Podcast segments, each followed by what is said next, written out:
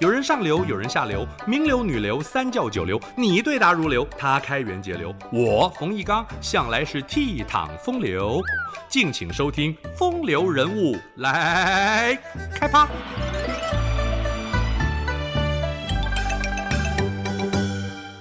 京剧里的曹操啊，是个奸诈的大白脸，那是因为小说《三国演义》的男主角是诸葛亮。曹操被设定为相对的大反派。其实曹操活得非常真实，有血有泪，有功有过，是对历史有极大影响的人物。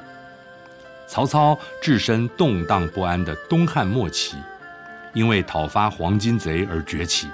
他当然不是一个温文儒雅的谦谦君子，但是他知人善任，治军严谨，又不劫掠扰民，在乱世中很是难得。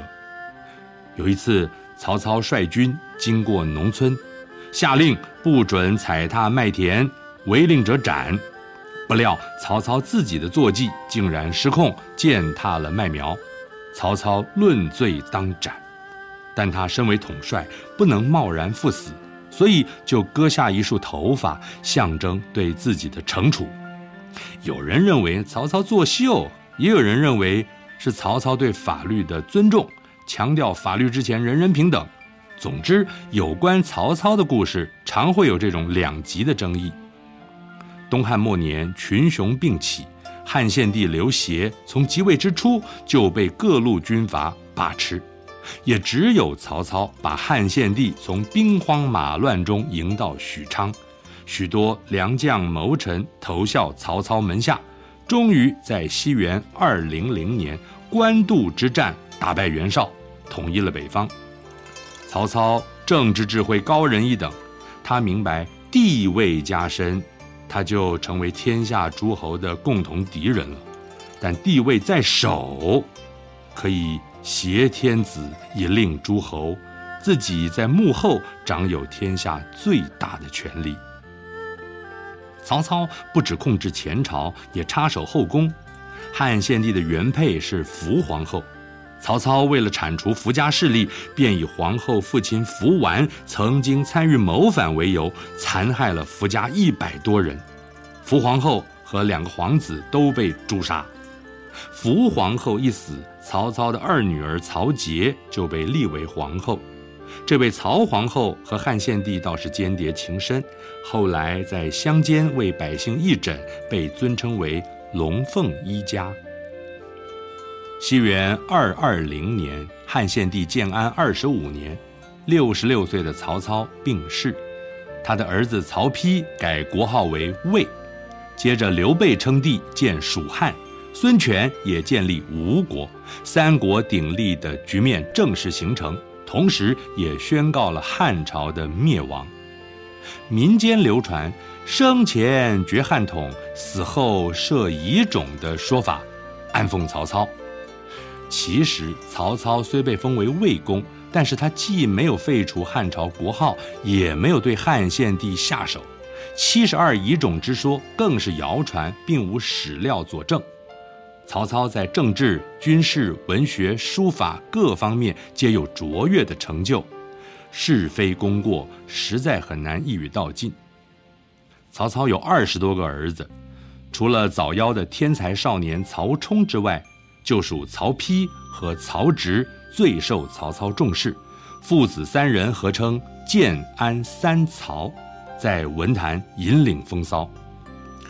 当时的年号是建安，因此称为建安文学。作家人才辈出，他们承袭汉代乐府民歌的现实主义，透过作品叙述衷肠，既是感慨世道混沌，也倾吐建功立业的抱负。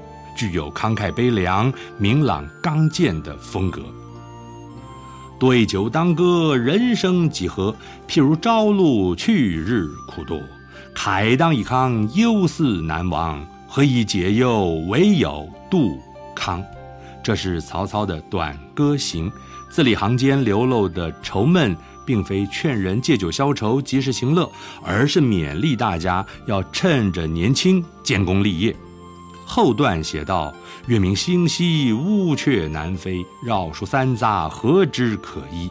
山不厌高，海不厌深。周公吐哺，天下归心。”曹操在作品中奉劝天下贤良志士，不知前程何往，何不投效我营，一展抱负，共谋天下太平呢？这首诗蕴含浓郁的抒情，也表露强烈的政治目的。曹操的笔法相当令人佩服。才高八斗的曹植，诗文创作最为丰富，艺术成就最高，被誉为建安之杰。曹植年方十九，便写了《铜雀台赋》，一举成名，让曹操大为激赏。他写的《洛神赋》中的名句：“翩若惊鸿，宛若游龙，仿佛兮若轻云之蔽月，飘摇兮若流风之回雪。凌波微步，罗袜生尘，流传至今，广受赞誉。”曹植也有过驰骋沙场的雄心壮志，曾说：“捐躯赴国难，视死忽如归。”不过，曹植的个性太过直率，缺乏政治智慧，空有一腔抱负，即使才高八斗，却始终有志难伸。尤其在曹操死后，亲哥哥曹丕还有加害之心，所以曹植郁闷难当。本是同根生，相煎何太急。泣不成诗的故事，大家耳熟能详。后来曹丕的儿子曹叡即位，贵为皇叔的曹植还是不得重用，最后抑郁而终，年仅四十一岁。曹丕的文风以委婉细致见长，例如七言诗《燕歌行》。贱妾穷穷守空房，忧来思君不敢忘。不觉泪下沾衣裳。描写思念远游丈夫的妻子神态情深意切、温婉感人。这是我国现存第一首完整的七言诗。此外，曹丕的《典论》论文是中国文学史上第一部文学批评专论。明确地指出如何才能万古流芳。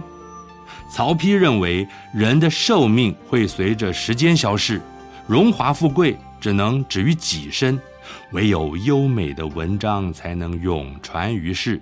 正所谓“年寿有时而尽，乐融止乎其身”，二者必至之长期，未若文章之无穷。